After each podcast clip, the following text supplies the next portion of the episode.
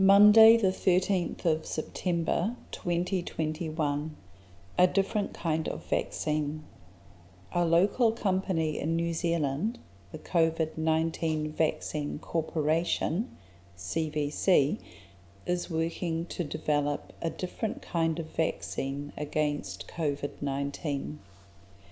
There are two things that make CVC's planned vaccine different from other vaccines. The first point of difference relates to how the vaccine is produced. It uses biobead technology. Biobeads are produced by bacteria that have been exposed to tiny pieces of the COVID 19 virus. Because bacteria can reproduce quickly, there is hope that this will be an efficient way to produce a vaccine.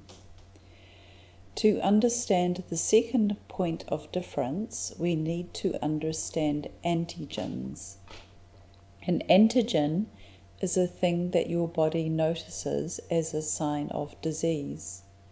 The COVID 19 vaccines we use now focus on a spike on the COVID 19 virus. You have probably seen pictures of the virus and how it looks like a spiky ball. The vaccines we use today teach the body that these spikes are antigens and that anything with those spikes should be attacked by antibodies. Antibodies are produced by B cells in our blood so, this kind of vaccine is known as a B cell vaccine. But what if the spikes on the COVID 19 virus change? It could be that with new variants of the virus, the vaccines will not work anymore. This is why CVC have decided to focus on a different antigen diseased cells in the body, which are destroyed by T cells. T cells are blood cells that destroy diseased cells in the body.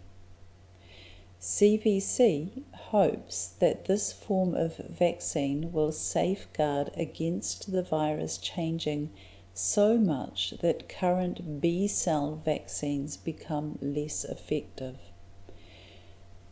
They hope that the vaccine will be ready in a few years and that it can be used in addition to existing B cell vaccines.